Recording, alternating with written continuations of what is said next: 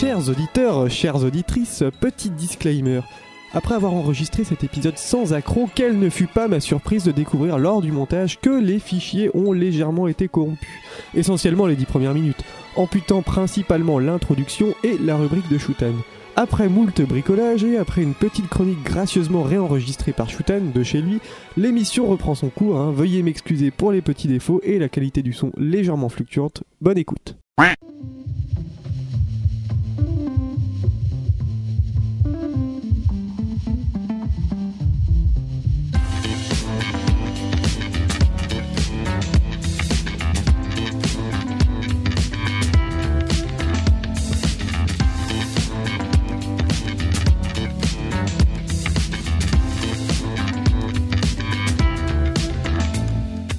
Bonjour à tous et bienvenue dans Carte Blanche, nous sommes en septembre, c'est donc la rentrée pour certains d'ailleurs, la rentrée des classes, la rentrée littéraire, la rentrée podcastique, la rentrée sociale pour Nemo yeah peut-être, ouais ouais, et je ne suis pas seul aujourd'hui autour de la table, hein. Je suis avec euh, Noé, bonjour Noé. Salut. Voilà. Euh, je suis avec, éga- disons-le également, la fine fleur de Bad Geek, hein. Ouais, je suis avec euh, Nemo, bonjour Nemo. Salut. Et Shutan qui n'est encore jamais venu dans cette émission spécifiquement. Tout à fait. Oui, parce que tu avais fait une autre émission avec nous, euh, Tout à euh, fait. pas celle-ci. Tout à fait. Bon alors moi ça fait quelques temps que j'ai pas enregistré donc j'ai m'y remettre euh, tranquillement. Vous avez Tout passé un bon Faut été sur le bouton rec. Et il y a le chat avec nous, hein. On est sur balado direct point f r. Ouah, wow, il y a sept et personnes le, en même disons temps. Disons-le, le hashtag Team Baba, hein, non, le, le hashtag compte. Le hashtag comptoir live, voilà. Donc, on cob sur le chat qui est la maman d'une des personnes autour de la table qui n'est pas moi. Donc, euh... Eh ben ouais, c'est peut-être Shutan. Non, c'est pas ma maman. Alors, messieurs, je vous rappelle le principe, hein, vous avez cinq thèmes, jeux vidéo, séries, films, livres, musique. Et vous êtes chacun venu avec un ou deux petits sujets, hein. On va, on va donc parler de la série euh, Yakuza avec Shutan, euh, des films Dans un recoin du monde et Lou et l'île aux sirènes, et la série Bojack Horseman avec Nemo, hein, il a plein de choses à dire.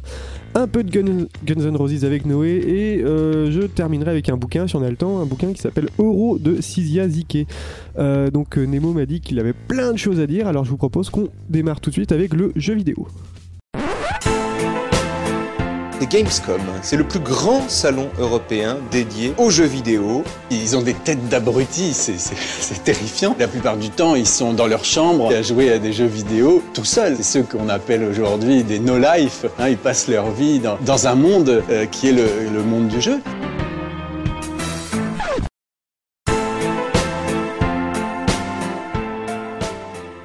Si je vous parle d'un jeu Sega, qui se passe au Japon, où on contrôle euh, ben, un japonais qui fait des trucs entrecoupés de bastons, qui se balade dans un petit quartier d'une ville et euh, où euh, les scènes de la vie quotidienne sont parfois euh, entrecoupées de mini-jeux et euh, de choses comme ça. De quoi allez-vous me parler ? Ah, surtout sur un fond de vengeance. Shenmue ? Perdu.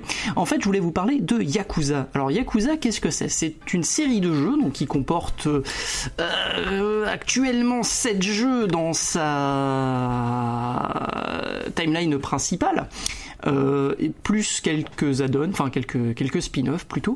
Euh, donc euh, Yakuza un, deux, trois, quatre, cinq. Le sixième est prévu pour l'année prochaine. Il y a aussi le zéro qui est sorti au début d'année deux mille dix-sept et euh, le Kiwami donc, qui est un remake du premier qui vient juste de sortir. Euh, donc Kiwami ça veut dire extreme. Extrême comme euh, extrêmement bien fait puisque c'est un remake euh, du premier jeu.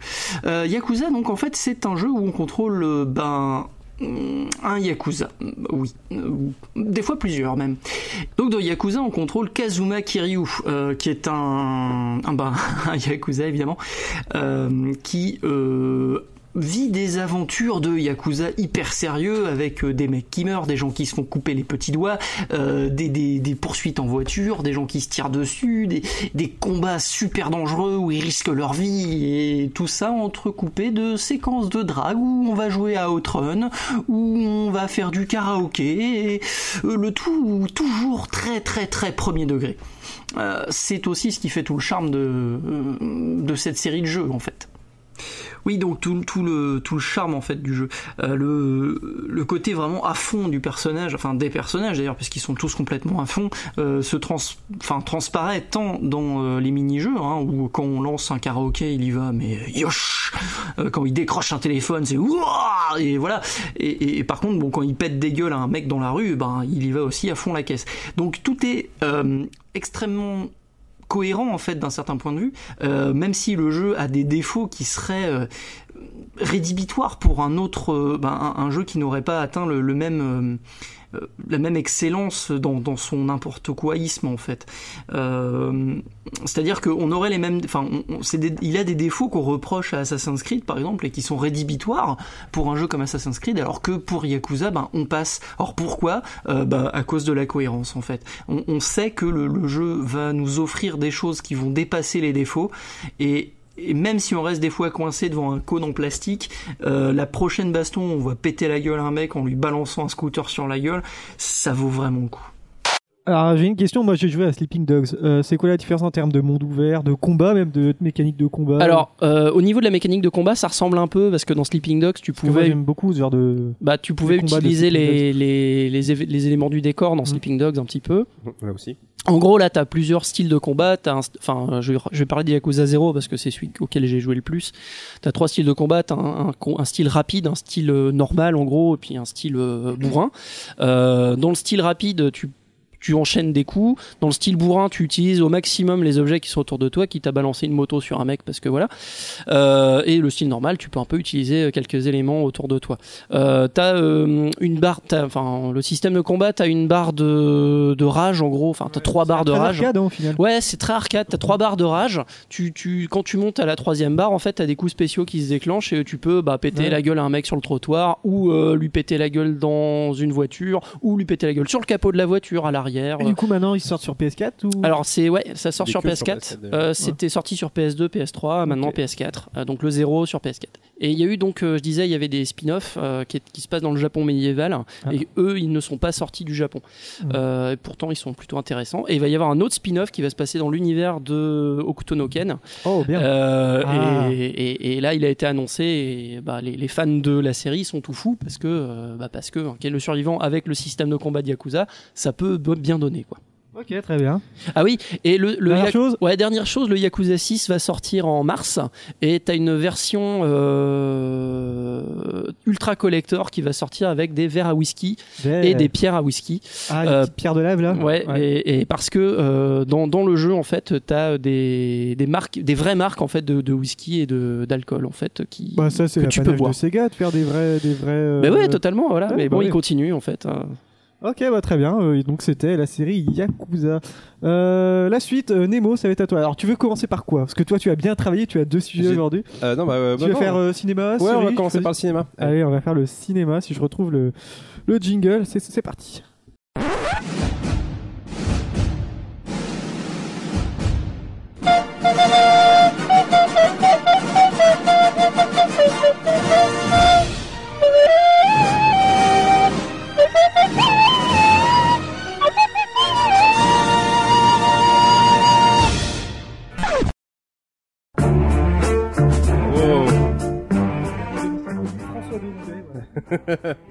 euh, donc pour euh, bah, pour cette partie cinéma, je vais pas vous parler de un mais de deux films. Hein. C'est mon c'est mon côté en même temps, comme dirait l'autre.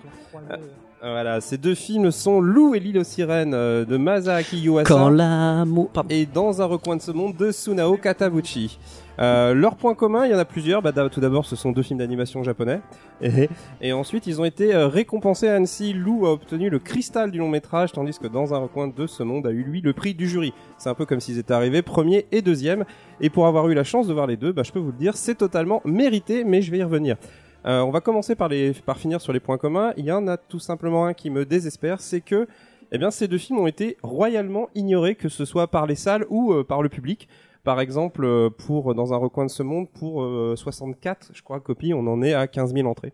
C'est vous dire à quel point on est, c'est pas très très, c'est pas très très haut, mais c'est un bon rappel parce que le succès à la fin de l'année dernière de l'excellent Your Name de Makoto Shinkai, ou le succès en, dont tu étais venu parler. Dont non, j'étais non. pas venu parler, c'était, euh, je crois, c'était euh, Si tu tends l'oreille. Oui, c'est ça. Ouais. Voilà. Mais j'en profite, Your Name, c'est aussi excellent de Makoto Shinkai ou la bonne réception de Tout en haut du monde de Rémi Chaillet en deux mille quinze. Euh, bah, ça nous a fait un peu oublier que la destinée de la plupart des films d'animation au cinéma, en tout cas en France, eh ben, c'est un peu euh, l'oubli.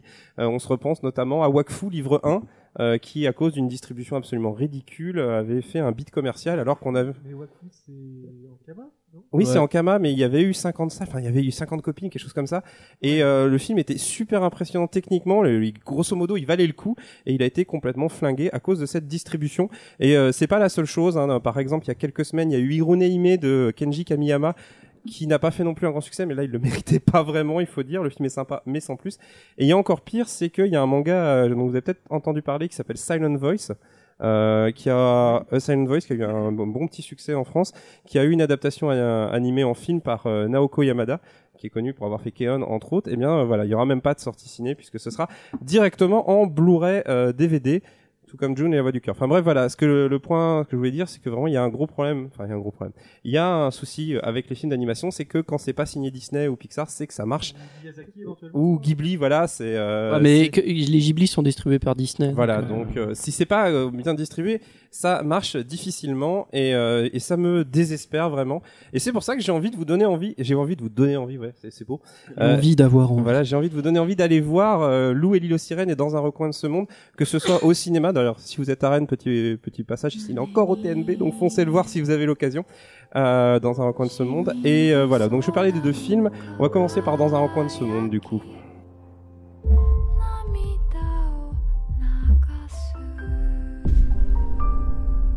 Bah, les bruits que vous entendez, c'est les bombardements. Ah, les bons moments. Voilà. Donc... Ah, les bombardements, pardon. Les bons... Alors, Dans un recoin de ce monde, c'est donc un film, comme je l'ai dit, de Sunao Katabuchi, euh, qui est une adaptation d'un manga de quelqu'un que vous connaissez probablement pas, mais qui s'appelle Fumiyo Kōno, euh, qui est une jeune femme qui avait reçu de, bah, qui a reçu pas mal de prix d'ailleurs, je crois, pour ça, je, j'ai pas été vérifié. Mais c'est un film extrêmement génial. Je, c'est à la limite, euh, voilà. Enfin, moi, je personnellement, je considère que c'est un chef-d'œuvre. L'histoire, c'est celle de d'une japonaise toute bête qui s'appelle euh, Suzu, qui est née dans les années vingt et qui euh, habite euh, va habiter du côté d'Hiroshima dans les années quarante, même en quarante-quatre, le film commence ça. Et en quarante-quatre, il y a une petite chose qui arrive, hein, malgré tout dans le monde, bah, c'est la Seconde Guerre mondiale et le Japon est de petit, et petit à petit attaqué euh, et surtout bombardé. Il l'avait un peu cherché aussi. Il l'avait un peu cherché, mais voilà, le prin- tout le principe, je cite pas euh, je cite pas souvent Joseph Staline, mais il y a une phrase qu'on lui attribue et euh, qui, qui est de lui, que je trouve extrêmement pertinente pour le coup, euh, qui est de dire qu'un mort c'est un drame et un million de morts c'est une statistique. Et bien en fait, c'est tout euh, l'esprit du film, où on va se concentrer sur Suzu, dont je ne vous dirai pas ce qui lui arrive. Suzuki à... Suzu, c'est son nom. euh, et euh, dont je ne vous... Oh, oh. Blague raciste dont je ne vous dirai pas ce qui lui arrive à Suzu, mais en gros, elle vit sa vie euh, tout simplement, tranquillou, euh, dans, dans sa famille. Et euh, Suzu est un personnage absolument adorable. Le film fait ah deux heures, vache. Mais la guerre n'est là que... par petites touches en fait, et c'est quelqu'un d'extrêmement naïf, et surtout c'est quelqu'un qui aime dessiner. Voilà, son principal loisir c'est ça, c'est dessiner des paysages et euh, s'occuper un peu de son jardin et essayer de faire en sorte que tout le monde aille bien malgré la guerre. Et c'est pour ça que le film est d'une puissance absolument dingue, c'est-à-dire qu'on présente la guerre du point de vue d'une innocente pure. Euh, il y a aucune raison en fait que Suzu soit un, impliquée dans un conflit. Elle est là, c'est là malgré elle, et elle fait son mieux pour résister au maximum. Dans la vie, moi, les gens qui me font le plus peur, ce sont pas les nerveux, ce sont les gens calmes. Parce que quand les gens vraiment calmes s'énervent, ça devient une tempête. C'est un peu le même état d'esprit, c'est-à-dire que quand il commence à arriver des choses vraiment graves à quelqu'un qui est aussi innocent que Suzu, c'est que vraiment quelque chose d'absurde et de, d'une violence absolument immense se produit. Et c'est tout le propos de ce film. Euh, je vais juste citer une scène, c'est pas du spoil, mais une scène que j'ai trouvée, mais d'une une beauté hallucinante, c'est euh, Suzu qui est euh, dans un jardin, et tout d'un coup dans le ciel arrivent des avions qui vont bombarder l'endroit où elle se trouve, et comme ils commencent à bombarder, le ciel devient petit à petit marron avec les, les trucs qui éclatent, et cetera. Et Suzu est complètement sous la panique, sous le choc, elle s'effondre, elle regarde le ciel, et un, dans un moment de, de, de grâce et de poésie absolue, elle se dit « si seulement j'avais de la peinture ». pour re, pour euh, pour euh, refaire le ciel quoi. Et c'est tout ce film est comme ça, on va suivre la vie de cette pauvre fille, enfin euh, pas pauvre fille dans le sens euh, pauvre conne, mais vraiment vraiment dans le film de, de... Voilà, oh. C'est ça. Pas du tout dans ce sens-là, mais vraiment dans le film. Le malheur s'abat sur elle, et c'est toujours montré avec une retenue et qui est absolument incroyable. C'est ce film, très poétique en tout cas. Ouais, c'est extrêmement poétique. Ce film est le plus beau plaidoyer contre la guerre que j'ai jamais vu. C'est, euh, vous savez, la, dire que la guerre c'est mal, c'est un propos de Miss France. Dire que la guerre c'est ce qui arrive à Suzu, c'est véritablement toucher au cœur du spectateur. C'est, c'est impossible, je pense, de rester de marbre par rapport à ce film. Suzu est tellement adorable, elle est tellement euh, dans, dans l'empathie, dans, la, dans l'envie de vivre, elle va tellement s'en prendre la guerre dedans que je, je sais pas comment exprimer, mais vraiment je me suis pris un coup de poing dans la gueule et dans le cœur quand j'ai vu ce film, et euh, voilà, j'ai, j'ai pas assez de mots pour T'as le défendre. J'ai quasiment, ouais, j'ai, oui oui, j'ai, j'ai ah, non non mais j'ai véritablement Nemo, pleuré, ça. Et je peux te jurer qu'en réécoutant, en regardant la bande-annonce ce matin pour faire, euh, pour mettre l'extrait, j'étais, j'étais vraiment pas bien, et, euh, et vraiment aller voir ce film, c'est pas évident, c'est pas à montrer aux enfants euh, forcément euh, très rapidement, mais c'est d'une beauté, d'une tristesse à la fois, c'est absolument génial. Bah en mais... tout cas, t'as fait une convaincue hein, sur le chat. Ouais. Donc, euh... Ça donne... Merci. Mais euh, ouais, vraiment, c'est. Euh... Ouais, mais il nous avait déjà fait le coup avec le tombeau des Lucioles. Hein. Voilà, alors exactement, le tombeau des Lucioles. Non mais il a, Shutan a raison, c'est que ça ressemble beaucoup au tombeau des Lucioles, sauf à un point près, c'est que le tombeau des Lucioles, tout va mal tout le temps. C'est-à-dire qu'en fait, enfin, il y a, c'est véritablement. Mais si là, quand ils sont dans la, ils sont en train de faire à manger là, à un moment. Oui, voilà. Et donc, tombeau des Lucioles, tout va mal très vite. C'est une vraie tragédie. Dans un recoin de ce monde, c'est absolument pas ça. C'est-à-dire que, il y a, vous voyez, il y a la vie qui tente absolument de, de, de d'être, de, d'être la plus forte, et il y a la guerre qui continue à lui taper dessus de plus en plus fort, de plus en plus fort. Sauf que c'est pas un, c'est pas un truc où on arrive et genre il va, elle va se prendre une balle dans la tête et tout va se mettre à exploser tout autour d'elle. Non, ça arrive petit à petit. D'abord il y a les, il y a, on prive, on prive les gens de nourriture en leur rationnant. Ensuite il y a les polices militaires. Ensuite il y a les bateaux.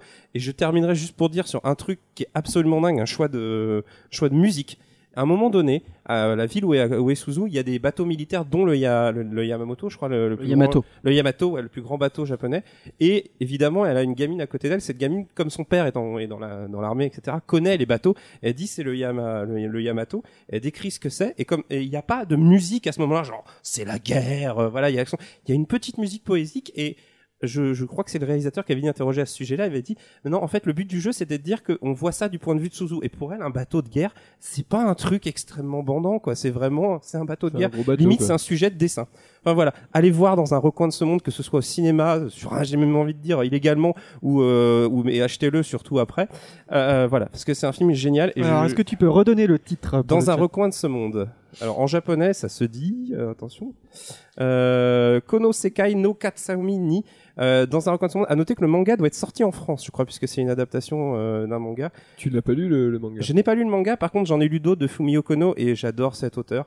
Euh, elle a un, un style de dessin qui est absolument mignon pour raconter des choses qui sont loin d'être euh, mignonnes, et c'est voilà, c'est, pff, enfin, c'est vraiment un, c'est vraiment du génie, quoi. C'est un chef-d'œuvre. Euh, le deuxième film, c'était Lou et l'île aux sirènes. On va peut-être passer un extrait, mais on change totalement d'ambiance. Lou. La rencontre d'un garçon solitaire et d'une petite sirène en quête d'amitié. Tous deux réunis par la musique. C'est Lou. Une sirène ? J'hallucine. Ah ah ah. Pour être honnête, je crois que j'ai jamais été amoureux de quelqu'un. Amoureux ? Ah, c'est une sirène. Si vous fricotez avec ces créatures, un grand malheur s'abattra sur notre ville.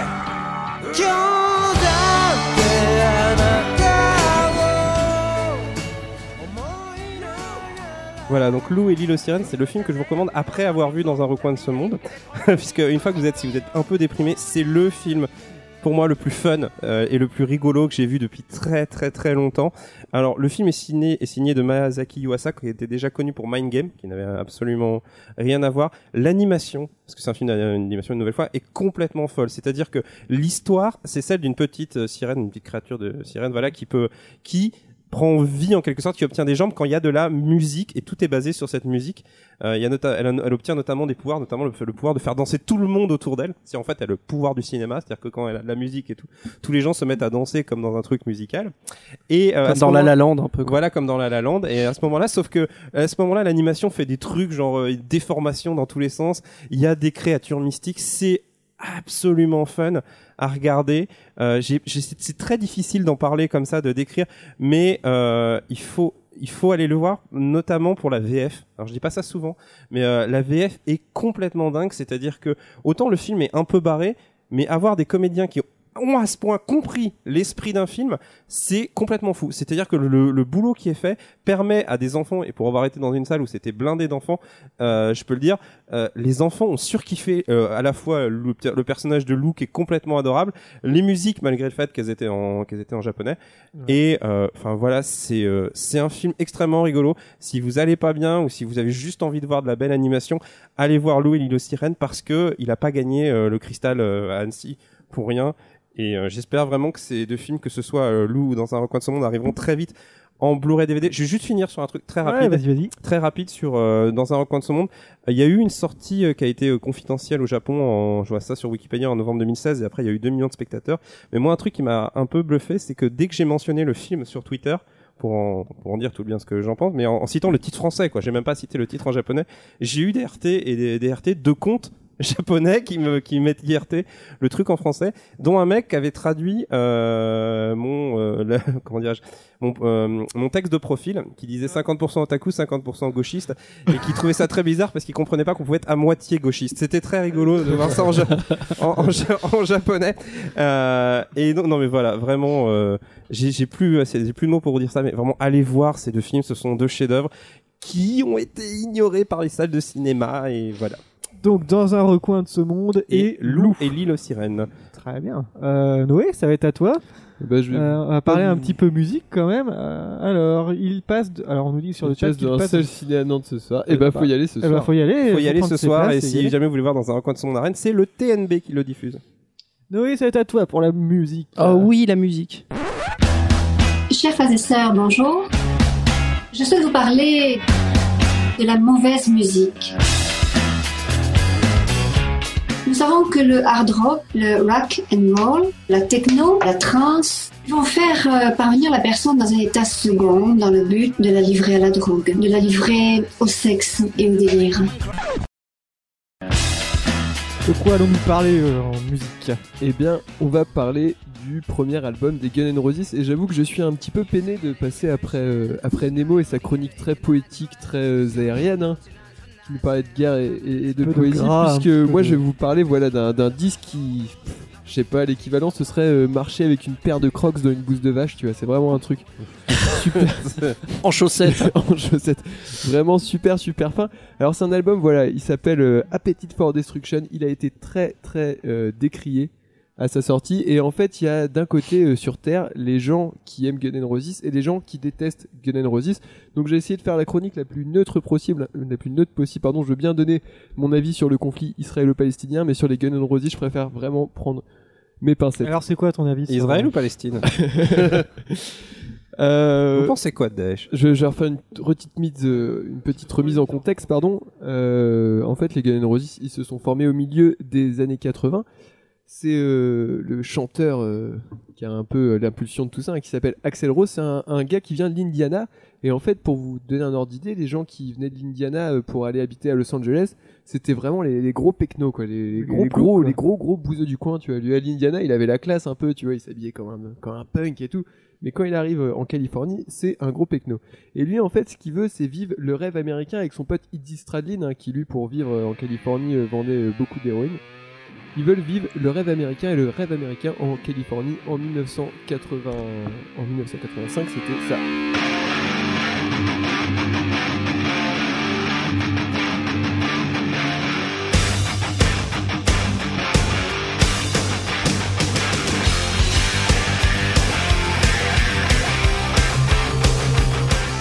Voilà, vous aurez tous reconnu sûrement le Motley Crue, Kickstart My, Kickstart My Heart. Voilà, exactement. Ah, j'ai cru que c'était Charles Trenet. Mais...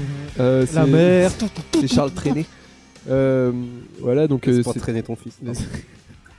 Laisse oh, pas traîner ton fils, Charles. Deux... On l'a écouté il y a deux jours en plus, ce morceau. Euh, voilà, donc euh, c'était Motley Crue, c'était l'époque des groupes avec les cheveux complètement peroxydés, là, le maquillage, habillé, habillé en meuf et tout, qui tirait tout le temps la langue, qui disait. Je vous conseille les très bons sketchs des Inconnus d'ailleurs sur cette période qui sont vraiment à... Poésie. c'est, c'est exactement ça quoi. Euh... Et donc voilà, eux, ils arrivent, ils arrivent en Californie, ils galèrent un petit peu et ils rencontrent un guitariste, un Saul Hudson qui s'appelle en fait Slash à la scène. Et ils vont former avec euh, petit à petit, parce que t'as eu plein d'autres groupes avant, les L A Guns, euh, Hollywood Roses d'Axel Rose, voilà, tout ça, tout ce goubi-boulga là, ça va former les Guns N' Roses. Ils vont euh, se mettre à habiter ensemble parce que sinon ils se faisaient entretenir par des nanas. Ça c'est, ça, c'est quand même... C'est quand même... Ce qui est quand même un bon plan. C'est, voilà. C'est quand même la classe. Ils sont très manifs pour tous, j'ai l'impression. Si ils se faisaient entretenir par des nanas qui se tapaient et tout. Et ils vont euh, louer, louer un, un grand. Euh, je vous ai dit, c'est pas la chronique ouais, de Nemo. En, en fait, ils se prostituaient en gros. Ah, c'est, techniquement. Dans l'esprit, des gigolos, dans l'esprit c'est un peu ça. Sauf que c'était pas des vieilles. Bah, c'est pas grave. Ouais, c'est pas grave. Moi, je croyais que les gigolos c'était que avec des vieilles. Les Stones ont fait ouais, ça aussi. C'est rigolo, les gigolo. Les Stones ont fait ça. Voilà, ils vont, ils vont se mettre en fait euh, une coloc, hein, on va appeler ça une coloc, hein, comme à Rennes, dans ouais. une espèce de hangar désinfecté où ça va être en fait euh, l'endroit le plus dépravé de Los Angeles, qui est déjà bien dépravé, hein, plus dépravé que l'Hollywood Boulevard. Ça va se droguer, ça va chier partout parce qu'il n'y avait pas de sanitaire. Ça va, ouais, que, ça va manger, là, ça va manger n'importe quoi, ça ouais, va boire, ça, ça va faire l'amour. C'est un magasin Ikea en Chine, quoi. Alors, à, à, pro, à propos de cette époque, Slash dira avec euh, beaucoup de tendresse qu'il avait son propre seau à caca, ce qui n'était pas le, le cas de tout le monde dans le groupe. Ça... Non, sinon il chiait dans le même seau et ça faisait des embrouilles. Non, et je crois qu'il chiait dans son chapeau en fait, Slash. Euh... Son chapeau. Ça va, tu, tu, tu ouais. maîtrises toujours l'émission ? Non, vas-y, non, mais ça me fait plaisir que. Euh... D'ailleurs, euh, caca un petit peu là. Il y a une caca. histoire à propos du chapeau de Slash qui est assez rigolote en fait. Euh, Vas-y, bah, raconte, raconte. Bon, en fait, il l'a volé, tout bêtement en fait. Il l'a volé et pour pas, mais pour pas qu'on le reconnaisse, enfin pour bah, pas qu'on reconnaisse Slash. Bah voilà. Il l'a volé, il a chié dedans, il a fait. Au final, je vais peut-être le garder. Non, mais en, en fait, donc euh, le chapeau, il l'a volé. Enfin, c'est une espèce de grand haut de forme. Euh, voilà, il, il l'a volé et, et en fait, pour pas qu'on reconnaisse le chapeau au cas où il passait dans la rue et que le ah mon chapeau, on me l'a volé. Euh, en fait, il a foutu une ceinture dessus et euh, voilà. Du coup. Euh, Tu te rends compte que à chaque je la fois connaissais fait, pas cette euh... quand on fait une émission au bout de trente minutes on parle de caca. Hein. Je suis... En plus c'est de ma faute. Bon, euh, j'ai plein de petites anecdotes à vous raconter. Hein. Par exemple, Axel Rose, hein, euh, A X L espace R O S E. D'après la légende, en fait, c'est l'anagramme de oral sex. Parce qu'il s'appelle pas du tout Axel Rose, hein, normalement il s'appelle... Euh... Ghislain Bouton.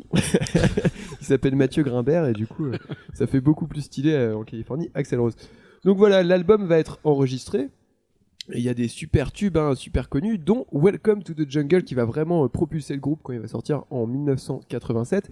Et ce Merci faut... Guitar Hero. Ce qu'il faut savoir, c'est vrai ça. Mm. Ce qu'il faut savoir. Merci Burnout que... Paradise. Ah non, c'est Paradise. C'est qu'à l'époque, les, les gros, les gros euh, patrons, tu vois, ceux qui faisaient un petit peu la, le, la pluie et le beau temps. C'est un peu fête de l'humain là. Ouais. Les gros patrons, tu vois. Ah, les, les camarades salauds, de la section. Les... Ceux qui faisaient la pluie et le beau temps à la télé, c'était M T V, c'était la, la nouvelle grosse force de l'industrie musicale. Et en fait, ton clip passait avant sur... qu'il y ait Next. Et tout, toutes ces conneries. Oui, voilà, c'était avant ça. Mais c'était quand M T V, ça voulait vraiment dire musique euh, T V. Et ton clip passait sur M T V, t'étais connu. Et le problème, c'est que le patron d'M T V, il a vu les, les, les loustiques arriver là, qui était un peu la, la synthèse parfaite hein, de l'hédonisme et, et du rock'n'roll. Ils ont dit jamais ça passera sur mon média d'américain puritain. Euh, allez vous faire foutre les immigrés, je suis au Ku Klux Klan. Enfin, c'était vraiment cet esprit-là. Quoi. Et puis le, le mec de Geffen Records, le label d'Aerosmith et de Guns N' Roses.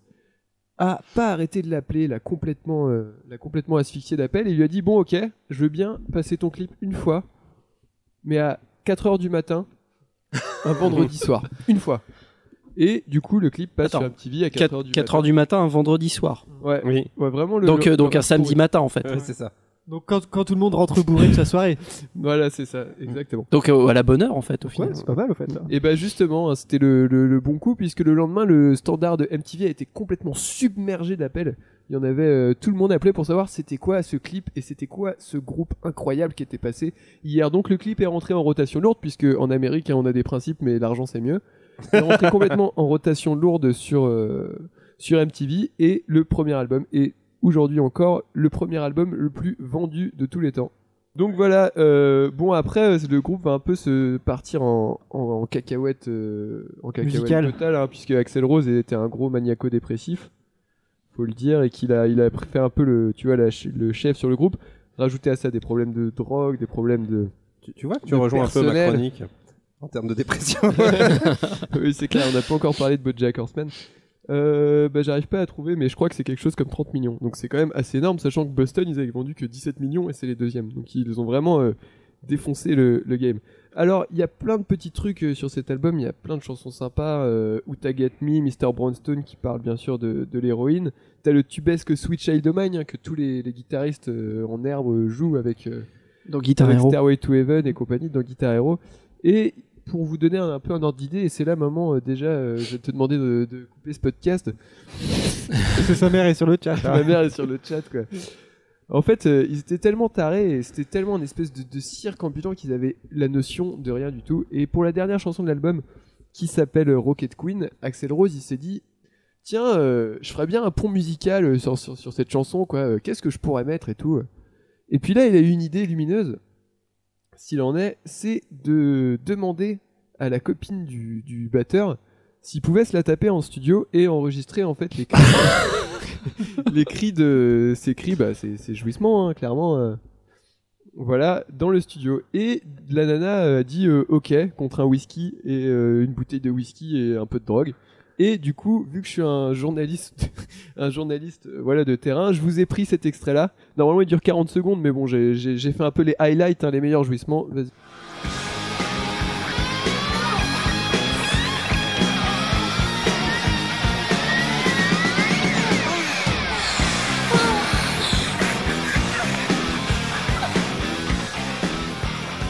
L'ingé son a dit euh, c'était un des moments les plus humiliants de ma vie. D'ailleurs, je suis sorti, j'ai laissé mon stagiaire le soin d'enregistrer euh, le truc parce que imagine qu'Axel Rose est en train de se taper une meuf et l'ingé son il est derrière avec sur ses sur ses tables de mixage.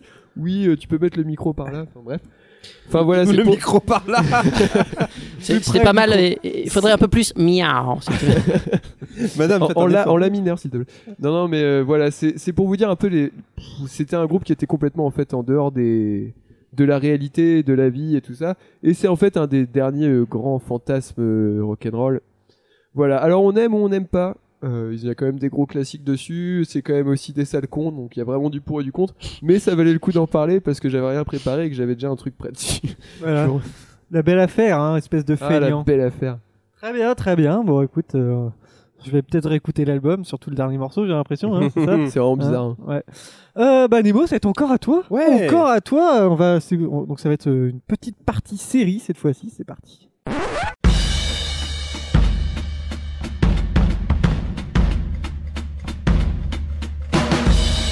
Did you know the human eye can see more shades of green than any other color?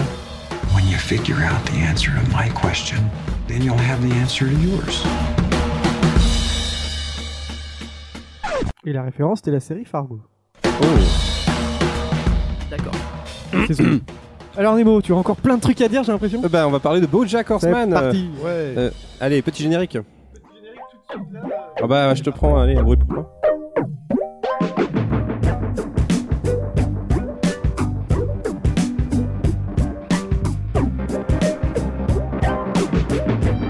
Donc superbe générique de Bojack Horseman.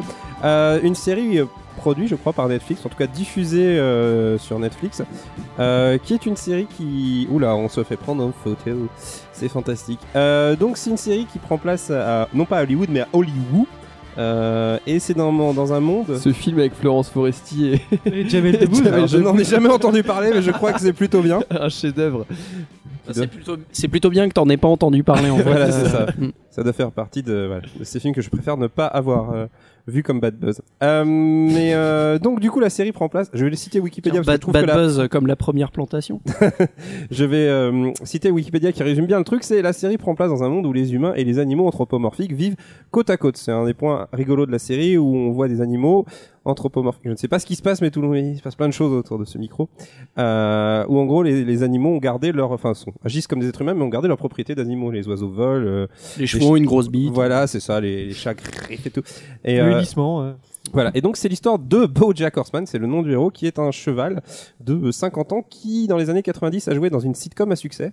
Euh, Mais cinquante ans en âge cheval ou en âge humain? Alors, pas en âge humain, hein, bien sûr. euh, et qui a joué donc dans Horse in a Round, qui s'appelle Galipette en famille, je crois, dans la, dans la V F.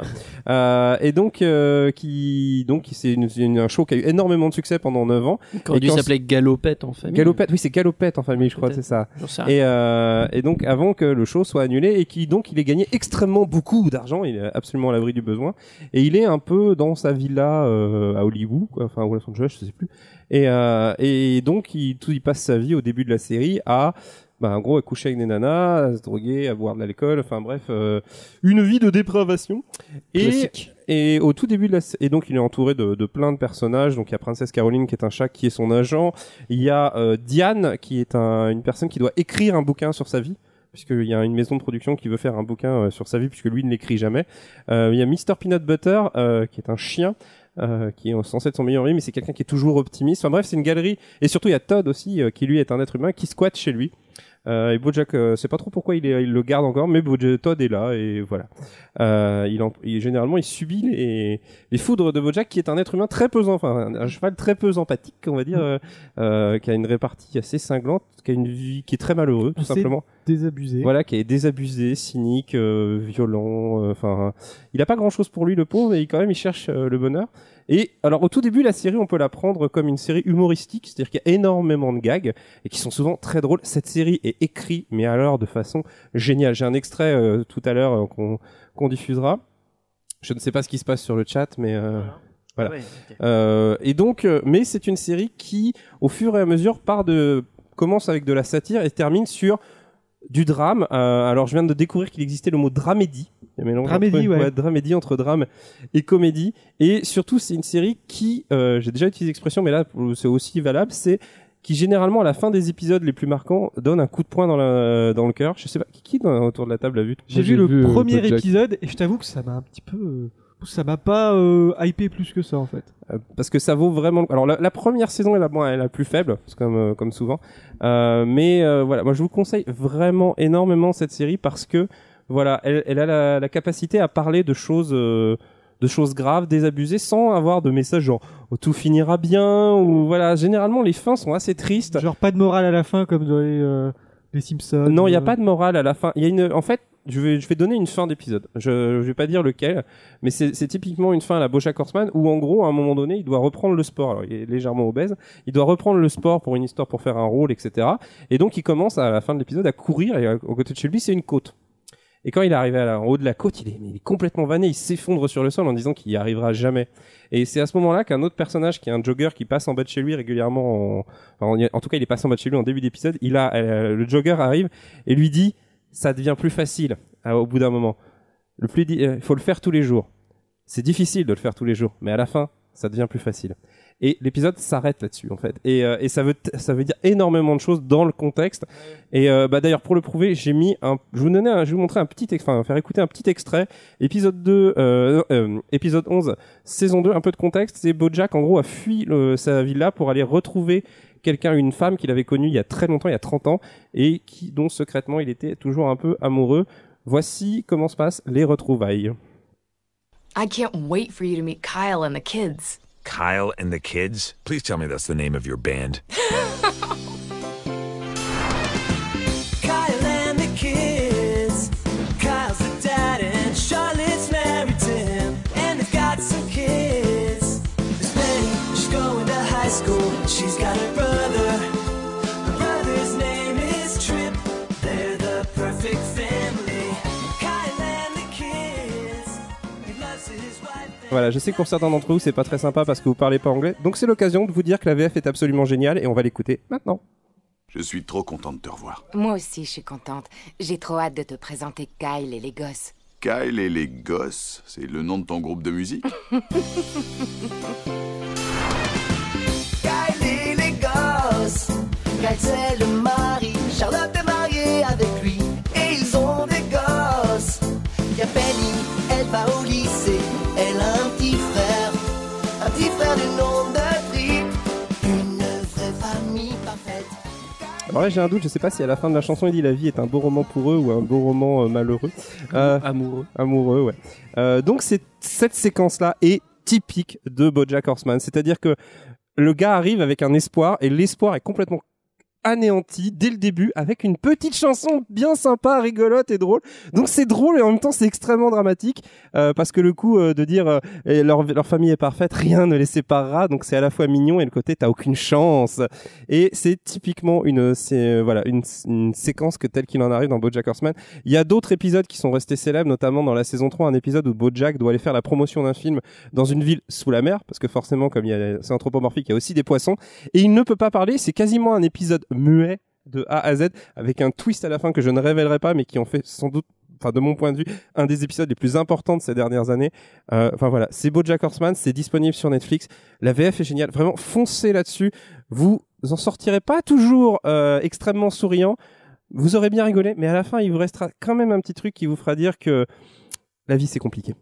Voilà, euh... et donc voilà, c'était Bojack Horseman. Ouais, je, je redonnerais peut-être une chance à Bojack Horseman. Ah oui, non, si franchement, euh, c'est très sympa, c'est très sympa. Et, et du coup, donc je viens de voir sur euh, mes sources euh, habituelles, hein, donc euh, Wikipédia, que c'est, c'est qu'on embrasse d'ailleurs. Will Arnett qui double. Euh, oui, Will Arnett. Qui double Bojack. Oui, j'adore Will Arnett. Non mais les, les, les, les doublages sont absolument dingues. Je veux dire, Will Arnett en V O qui joue Bojack et alors, Benoît Grimaud en, en V F fait ce qu'il peut et il est plutôt bon, mais il vaut, il arrive pas au, au, au degré ça. Et Aaron Paul qui double Todd aussi. Euh, voilà, c'est, c'est absolument, c'est absolument génial. Mais c'est, enfin. Il y a un, y a, le personnage de Todd, par exemple, est un personnage qui est censé être un fainéant, c'est un chômeur, en gros, qui vit un peu au crochet, enfin, qui vit carrément même au crochet. Quoi, les chômeurs sont des de fainéants, c'est à Macron? Euh, oh. Mais, euh, du coup, mais euh, vraiment, il fait rien de sa vie, et il y a tout un épisode qui lui est consacré, où tu constates qu'en fait, le fait qu'il apparaisse que de temps en temps dans les, par, de temps en temps dans les, dans des séquences, tu constates en fait qu'il a une vie complètement ouf, et que c'est probablement le mec quand on le fait plus assurer. Enfin, tout est comme ça. Il y a aussi euh, des sujets sociaux qui sont abordés euh, dans cette série. Ouais, mais, mais il est considéré comme un fainéant parce qu'il a pas la vie. Euh... Non mais c'est sûr. En plus, on met trop boulot dodo. En plus, que, voilà. On apprend quelque chose après sur euh, sa vie personnelle euh, dans la saison quatre, euh, voilà, qui qui remet un peu beaucoup de choses en, en contexte. Mais enfin. Euh, Tous les personnages sont super bien écrits. Il y a une, je sais pas combien il y a de plumes de mains qui font ça, mais c'est absolument euh, génial. Il y a un côté transgressif, un peu comme les, les premières saisons des Simpsons. Tu vois, il y avait vraiment ouais. euh, ce côté-là qui, qui s'est complètement perdu à partir de la saison huit ou neuf. Euh, mais voilà. Donc vraiment, Bojack Horseman. Si vous avez un abonnement Netflix ou si vous connaissez ah, quelqu'un à qui vous, vous souhaitez l'abonnement Netflix, je retenterai ce soir. Euh, voilà, c'est absolument génial. Toi et Bojack, euh... ouais, avec une, avec une petite amour de pizza. Oh, oh, oh et on fait ça. Oh bon, bref, une petite euh, chèvre miel. Oh, bon, bref. Bon, c'est à mon tour. Bon, on arrive presque à, on est à cinquante et une minutes, mais tant pis, hein, je vais faire ma, ma chronique, c'est pas grave, hein. Bon, on va parler un peu de bouquins cette fois-ci. Bonjour Jean-Pierre. Salut William. Quoi de neuf Jean-Pierre aujourd'hui? Alors pour Bouquin Matin, j'ai sélectionné pour vous un bouquin qui s'intitule Guerre et paix ah. et c'est édité chez Plon. Alors euh, l'histoire est toute simple, c'est oui. l'histoire euh, de la guerre et, et de la paix. Oui. Et c'est Tolstoï qui l'a écrit.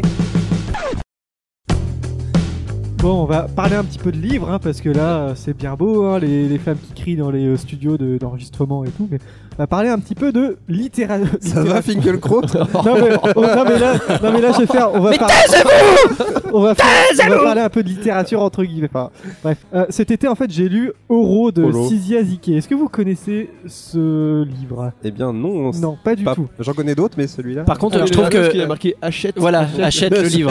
Achète le livre. J'ai lu, je l'ai acheté. Bon, en fait, euh, petite anecdote, hein, donc en fait il y a deux ans je faisais un stand dans une brocante où je vendais pas mal de bouquins et il y a quelqu'un qui est venu pour demander si j'avais des bouquins de cet auteur et je savais pas que j'en avais et j'en bon, avais un et le gars il était super content.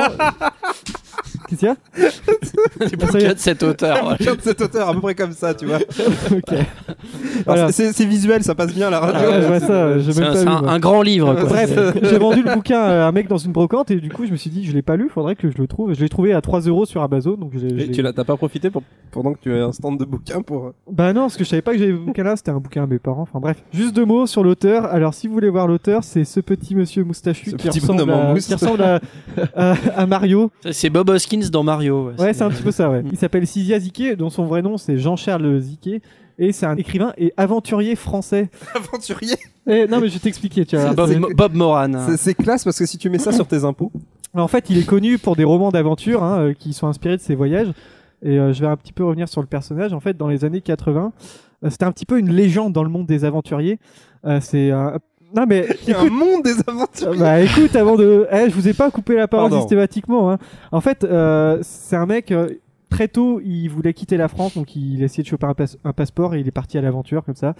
Et euh, n'importe où, il voulait juste être libre et en fait, euh, il est parti à l'aventure tout seul et ce bouquin là en fait, c'est un peu le carnet de bord de son aventure où il arrive alors euh, il arrive au Costa Rica, euh, tu vas voir. Je... Non mais le bouquin, il est incroyable. C'est on, on dirait une chanson de de Bernard Lavilliers quoi ton truc, c'est c'est juste que il voulait être libre, moi j'entends libérer, délivrer quoi. Il arrive au Costa Rica avec euh, juste euh, son flingue et des vêtements, c'est tout. Sa bite non, mais et son en vrai, couteau. Hein, et en gros, on va lui dire, il va chercher un nouveau business, on va lui dire euh, bah regarde du côté des euh, des prospecteurs d'or. Donc il va y aller, il va devenir le meilleur prospecteur d'or du Costa Rica, il va gérer sa propre concession, il va faire travailler des gars du coin, mais à la limite de l'esclave... Non, c'était vraiment de l'esclavagisme en fait. Et euh, il va produire une grosse quantité d'or. il va se friter avec euh, l'armée, il va se friter avec la police, les chercheurs d'or. Euh, c'est autobiographique, hein. Euh, donc, euh, oh. euh, et voilà. Ouais, c'est Bernard Lavilliers. Et en fait. en fait, ce personnage, il est fascinant. Mais en fait, c'est un des plus gros enfoirés que j'ai jamais, jamais vu.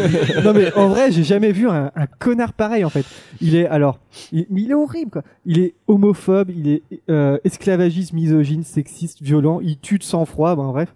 Euh, il a, en mais fait, il écrit bien. Il a son propre système de valeurs, c'est-à-dire qu'en fait, il vient un petit peu de la, hors de la société.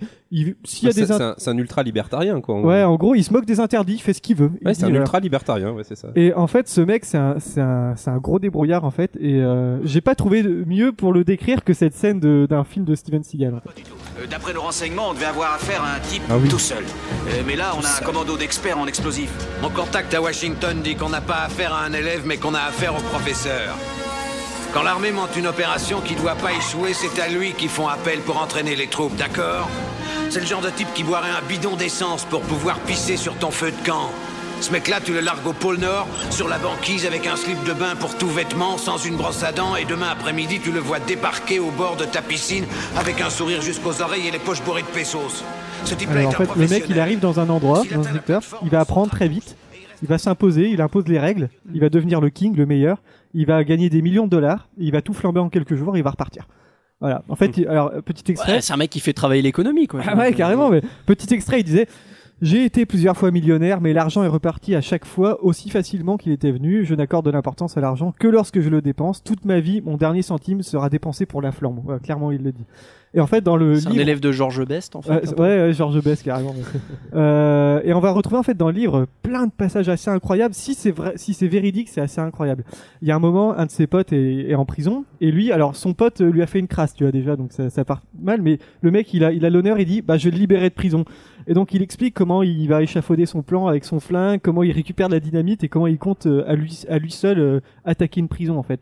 Bon, coup de bol. Non, mais vraiment. Et il explique très bien. Il fait, bon, bah, demain soir, j'ai attaqué la prison avec mon flingue, j'ai ma dynamite et tout. Bon, coup de bol, son pote va être libéré. Mais voilà, il allait Délivré. vraiment attaquer, euh, attaquer euh, la prison à lui tout seul, quoi. Alors, il y a un autre passage, par contre, qui m'a vraiment... Enfin, il, il l'a pas, pas fait, en fait. Non, il l'a pas fait, mais il, au dernier moment, jusqu'au dernier moment, il allait le faire. Si on ah, m'avait pas retenu, je l'aurais fait. Hein.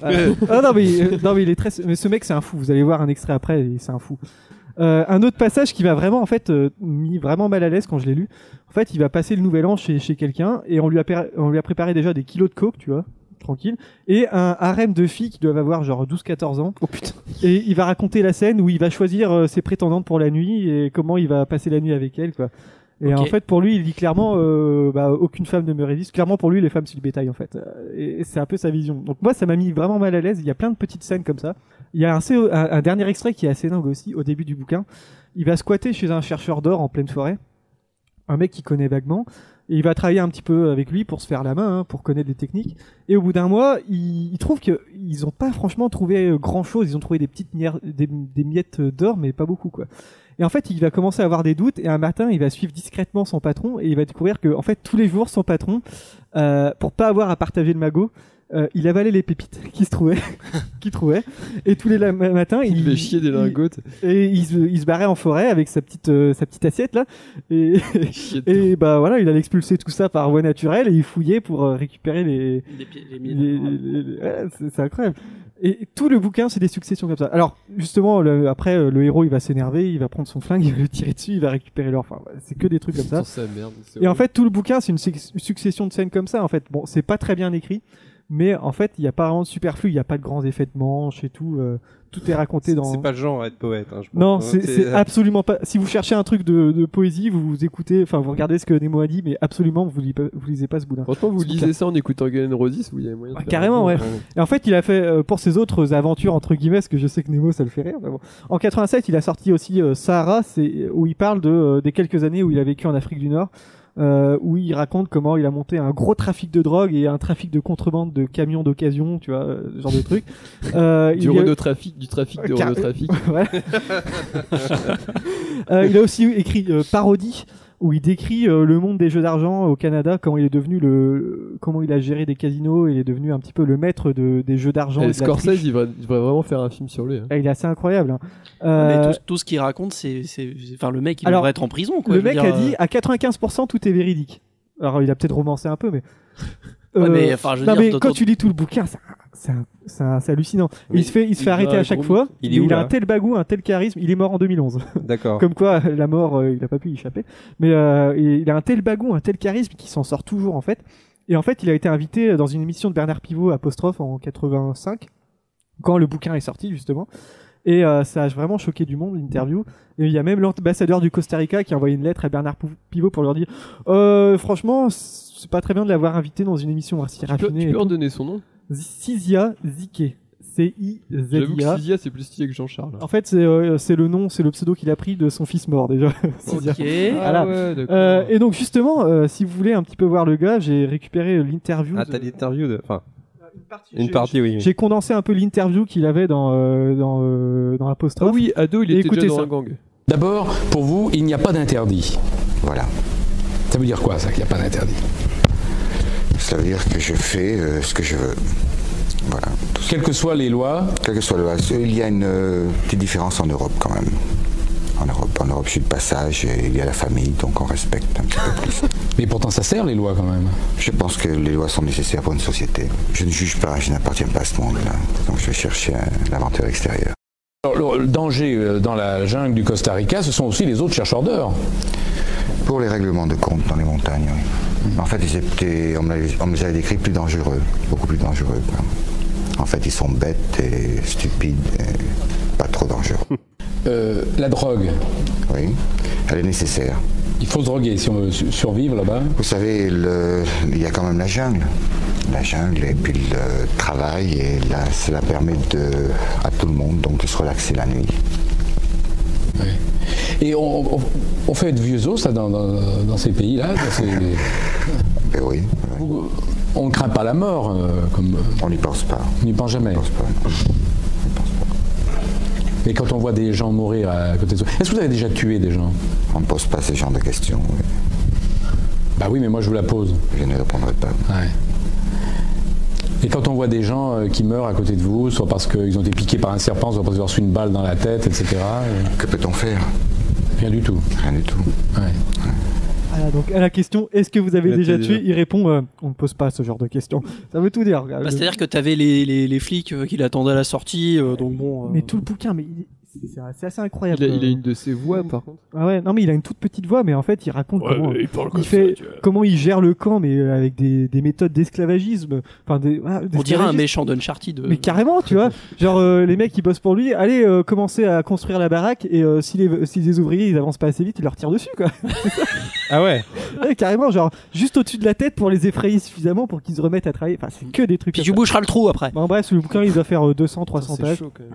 Ça se et, euh, et jusqu'à deux mille, euh, il est mort en deux mille onze, mais en deux mille neuf, il s'est fait arrêter parce qu'il continuait à, Guyane, à faire la, ouais, de la contrebande. Il s'est fait arrêter. Enfin, pff, c'est, c'est incroyable. Ouais, mais en même temps, le mec, il a vécu selon ses principes et ah, euh, de, de, de ce point de vue-là, euh, on peut pas lui reprocher. Voilà, hein. On peut pas lui reprocher. Mais bon, après, euh, voilà, d'un point de vue euh, civilisation, assez... voilà. Mais c'est... en vrai, tu lis, mais c'est un, c'est un connard fini ce mec. Mais il a un honneur, bah, c'est, c'est un connard, un selon... sens de l'honneur assez particulier. Voilà, c'est... C'est, c'est-à-dire que selon ton point de vue euh, oui, oui, européen, oui. occidental, ouais. civilisé, quoi. C'est sûr. Après, dans, dans le monde dans lequel il vit, faut être un connard pour survivre. C'est, c'est comme ça, quoi. Il raconte les viols qu'il a fait.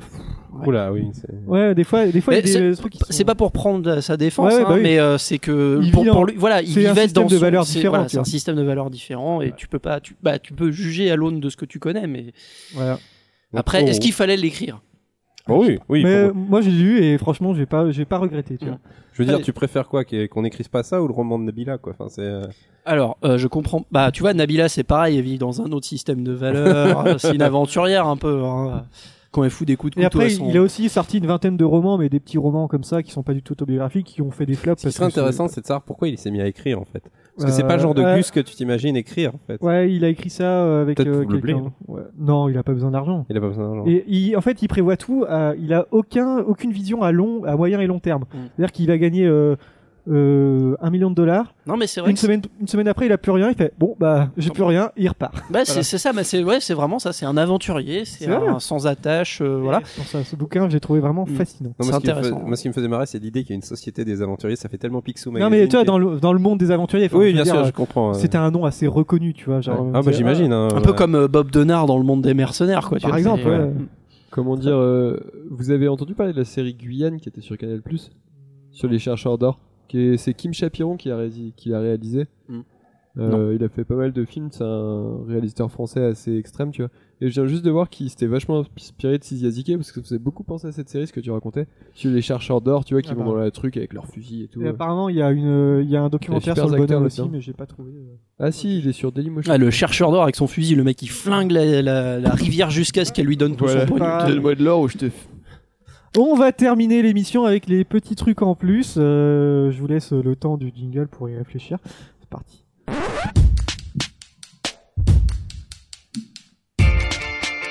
There is one more thing. One more thing. One more thing. One more thing. One more thing. One more thing. One more thing. But there is one more thing. But we've got one more thing. Alors c'est parti. Qui veut commencer pour le petit truc en plus? Nemo, tu veux parler des J O ou pas? Non, j'ai pas envie de parler des J O. Je peux m'énerver. Euh, non, je vais parler d'un. Alors, de... je vais parler de Fougères. Ah, Fougères, euh, la ville, elle est pas loin là. La ville qui est pas très loin d'ici. Il euh, y a dans cette ville, euh, parce que je l'ai connue pendant un bon moment, il y a un dernier, il y a une sorte de bastion. Non, pas le personnage d'Overwatch, mais il euh, y a une. Ni le jeu de. Non, de le Super jeu. Giant Games. Hein. Voilà, il y a, il euh, y a un vendeur de jeux vidéo indépendant. Il y a une boutique de jeux vidéo comme on n'en fait plus euh, aujourd'hui. Euh, les boutiques de jeux vidéo sont un peu mortes euh, avec euh, Micromania, Steam, tout ça. Et ben il reste, un, il reste un Dynamite Games à Fougères et il est absolument dingue. J'y suis, enfin je connais cette boutique depuis qu'elle s'est installée euh, et euh, j'y suis retourné hier tout simplement et je, j'ai été halluciné de voir comment c'est resté une boutique indépendante telle qu'on les imagine, telle qu'on les rêve. C'est-à-dire qu'en fait, euh, j'ai retrouvé un article de West France qui est consacré au gars qui s'appelle donc Sébastien Riggs, euh, qui est le seul vendeur de, indépendant de jeux vidéo à Fougères. Voilà, vous l'avez peut-être, vous le connaissez peut-être parce qu'il était apparu dans les vidéos d'Usul et de, de toute la bande euh, Nesblog. Du Nesblog. Ouais, euh, des Nesblog. Fougères, tous. Hein? Ils habitent pas justement à Fougères. Ils habitent à, si, le si, joueur du grenier, ça habite à Fougères. Et des, euh, vous l'avez vu notamment euh, sa boutique, je crois que c'est dans, dans, bah, dans le dernier. Non, mais même dans le dernier là, dans Ghostbusters, a priori c'est. Voilà. Et donc euh, vous voyez cette boutique. Et euh, bah, en fait cette boutique est superbe. C'est-à-dire en fait elle est vraiment, il y a des. Euh, moi j'ai retrouvé un truc avant quand j'entrais dans les boutiques de jeux vidéo étant gamin, c'était vraiment il y avait des trucs dans tous les sens, c'était extraordinaire. Aujourd'hui avec Steam et tout ça, on peut accéder beaucoup plus facilement. Et ben ça reste que ça reste quand même une boutique de jeux vidéo où le mec est, euh, est tout seul, il rend des services, il connaît les gens. Euh, si t'as besoin de trouver, je sais pas, une P S trois d'occasion, un P S deux ou un câble N soixante-quatre ou un câble N E S ou un truc comme ça, mm. et ben il va l'avoir en fait. Et il fait de l'occasion avec un système euh, d'échange euh, dont on fait plus aujourd'hui de revendre ses jeux puis les échanger, voilà.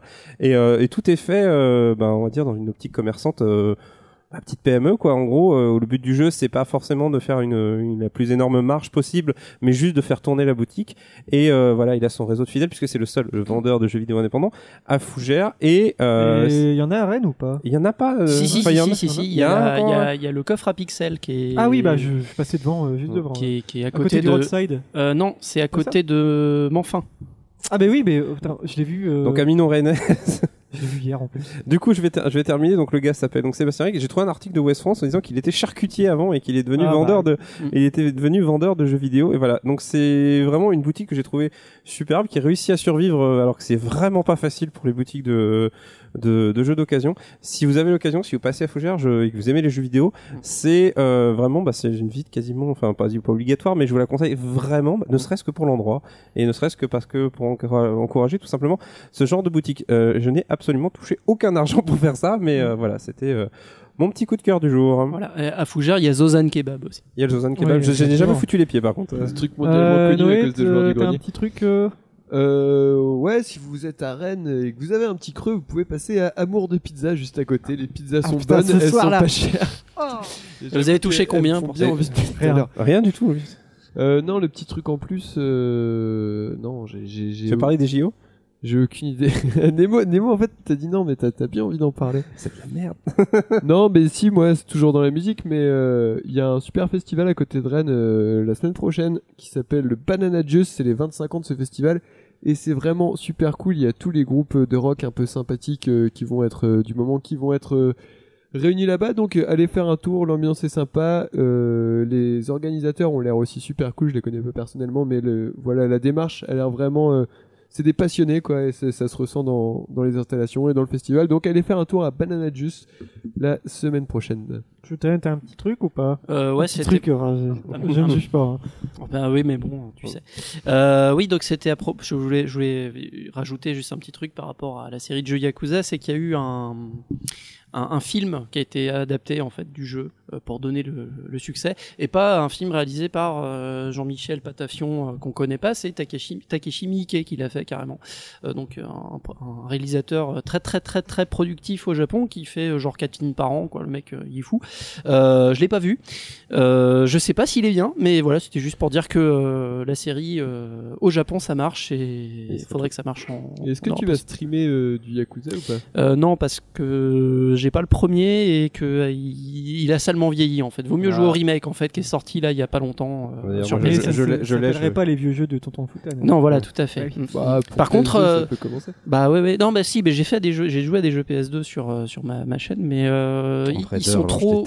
Voilà, Tomb Raider, l'Ange des Ténèbres, par exemple, pour pour ne pas. Vietnam flashback. Pardon. Et, euh, et, et The Warriors aussi. The euh, Warriors. Euh, ouais. Est-ce que je peux rajouter ouais, juste un oui. dernier truc euh, parce que je vois le poster euh, Rockstar Games là-bas. En fait, j'ai lu le bouquin euh, Jacked, euh, ah, l'histoire que, de, gagné, que euh... j'avais gagné à Podren, et euh, c'est c'est pareil en fait. C'est des vraiment les c'est c'est un peu comme euh, Oro quoi. C'est des connards qui font du jeu vidéo.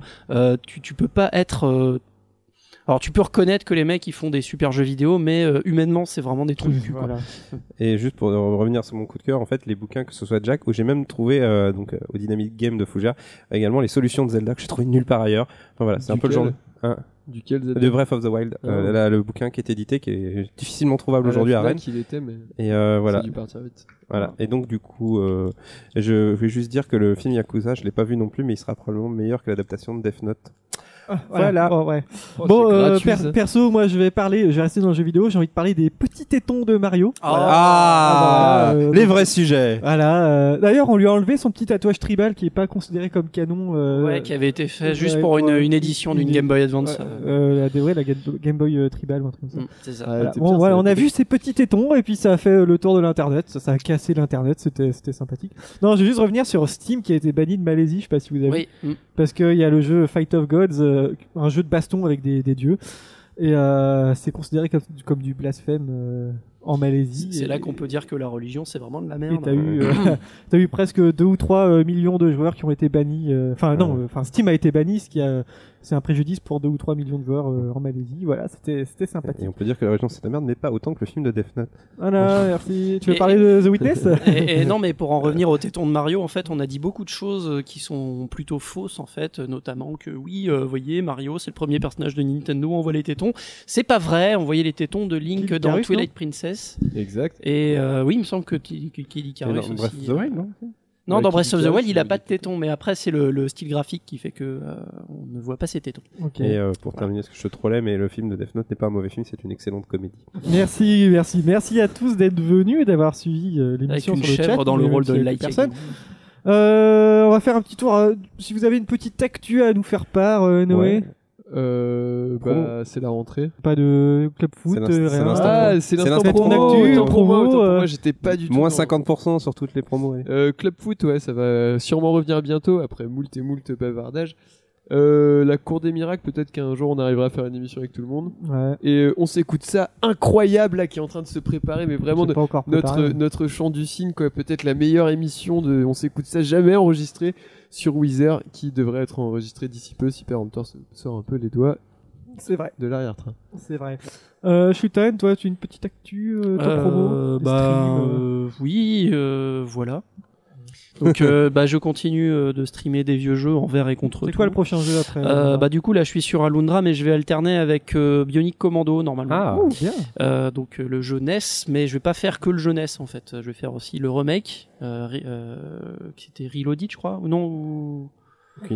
Euh, Rearmed, voilà Bionic Commando Rearmed qui est, qui est le, le remake du un et puis euh, le Bionic Commando de Euh, qui était sorti sur Xbox trois cent soixante et que j'ai dégoté dans le dernier Humble Bundle à vraiment pas cher, donc euh, n'hésitez pas, il, il, il, le dernier Humble Bundle là pour un dollar t'as rien du tout, c'est trop bien.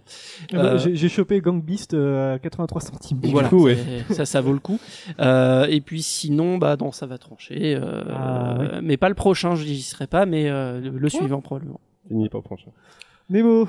Euh, bah moi je stream aussi, je continue tout doucement, beaucoup moins que Shutan, mais tous les mardis à vingt-deux heures, parce que j'ai décidé d'être régulier cette fois-ci, donc tous les mardis à vingt-deux heures je fais Undertale en ce moment, euh, là j'en suis à cinq épisodes, je vais essayer de les mettre sur YouTube, euh, sinon bah voilà, ça va trancher, je serai dans le prochain euh, pour le coup, et, euh, et bah, le podcast Rennais quand et on m'invite. Podren Et Podren bien sûr, faut terminer là-dessus. Podren, oui. Podren, premier week-end d'avril, fin, fin, fin mars, début avril, trente mars, premier avril, c'est même pas une blague.